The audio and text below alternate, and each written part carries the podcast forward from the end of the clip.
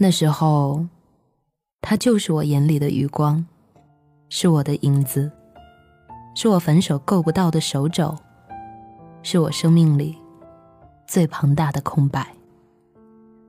在遇见他之前，我不知道我会这么喜欢他，就像无法预料将来的生活。我是否还能再次遇到他？也不知道陪我走完这一生的人，会不会是他？可是我们的相知，是我做过的最靠近爱情的事。说起来可能有点悲伤，不过说真的，我觉得自己很幸运。那个时候因为自己是个胖姑娘，所以总觉得很自卑，所以一直悄悄的喜欢他。他虽然看起来憨憨的，可是成绩特别好，也很贪玩。而我，就像淹没在人群里的所有普通人一样，总觉得自己没有什么可以拿得出手的。相貌不拔尖儿，学习不拔尖儿，还有一抓一大把的肉。有时候一句不在理的话，就好像整个世界都是错的。你说，这么渺小卑微的我。该怎么去爱你呢？这样的感情持续了四年，我终于按耐不住。我知道，如果我只是这个样子，那我永远都没有办法和他并肩站在一起。于是我决定跟他表白。我演练了几百次，设想过任何一种回答：拒绝的、犹豫的、不屑的、欢喜的，无论哪一种。我都认为自己已经做好了准备，我都认为我可以承受任何一个答案所带来的后果。可是我没有得到答案，可能是我还不够好吧，不够到连一个答复都不想做出回应。我们都曾经卑微的喜欢过一个人，那个人高高在上，明明在触手可及的距离，可是却依旧没有办法靠近他。好像站在灼热的太阳旁边，还没有来得及给他一个拥抱，就已经融化在天空里了。只是生活着，悲伤的事物就会逐渐累积。这是秒速五厘米里的一句话。后来大半年的时间里，悲伤促使着我减肥，鞭策着我要成为另外一个人，成为另外一个他可能会喜欢的我。病态的减肥方法其实并没有让我变得更好，短时间内大量掉下去的体重，却是把我送进了医院。也好，有点事情难受，也就不需要再去想他了。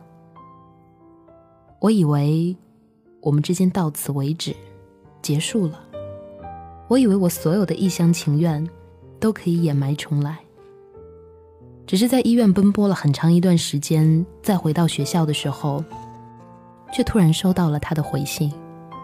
他的回信很慎重，言语里字句都是非常小心的样子。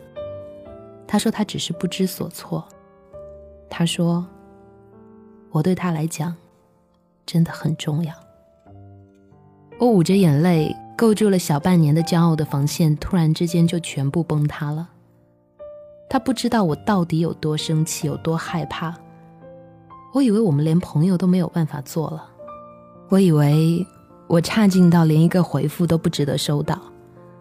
我胆战心惊的在夜里偷偷的哭泣，自卑埋进了骨子里的那种疼痛，装作无所谓的骄傲，突然之间就全部都崩塌了。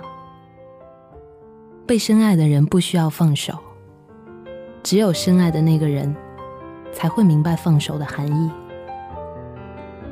后来，我们就像所有的老朋友，说笑着谈心，只是时间没有怜悯我。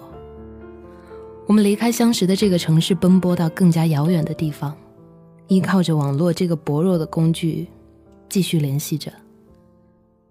陌生的环境一开始总是让人不知所措，于是我总是会想你，想你在我身边的样子。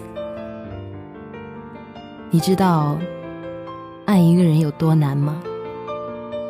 就像是把另外一颗心换到自己的胸膛里，即便顺利的度过了危险期，可心跳也还是有可能会随时都停止。而爱一个不爱自己的人，就像是在胸腔里放了两颗心脏，自己已经供不应求，可还是想要把最好的全部都给你。再后来，我决定离开他了。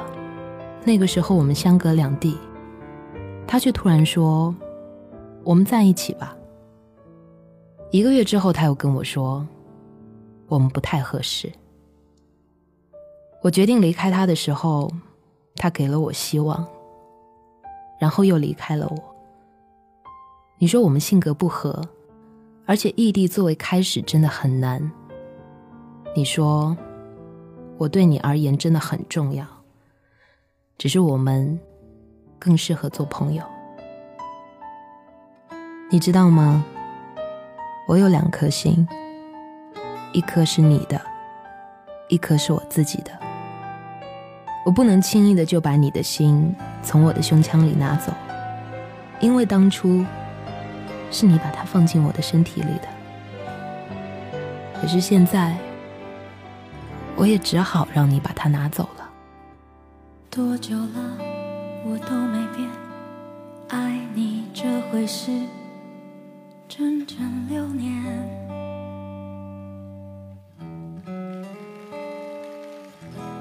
你最好做好准备，我没有打算停止一切。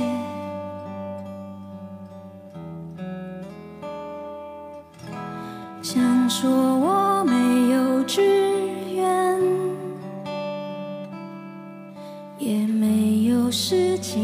消遣，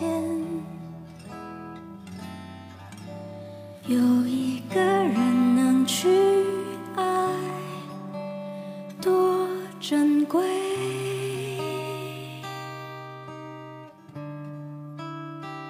没关系，你也不用给我机会，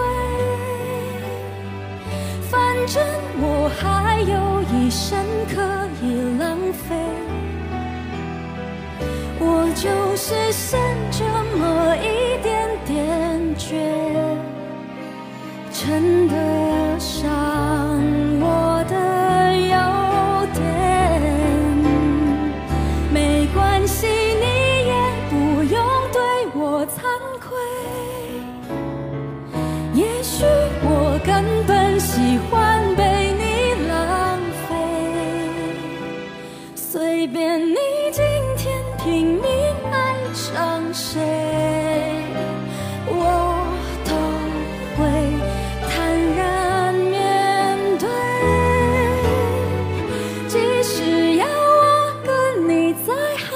是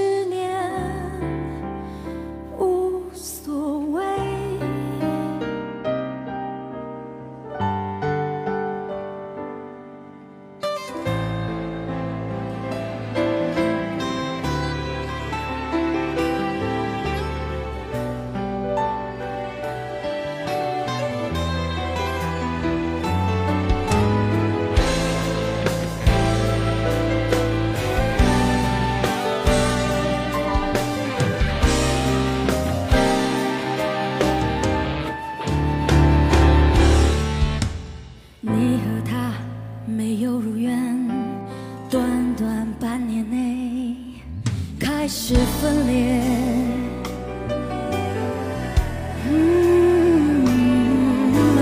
我的爱依旧没变，连我自己都对。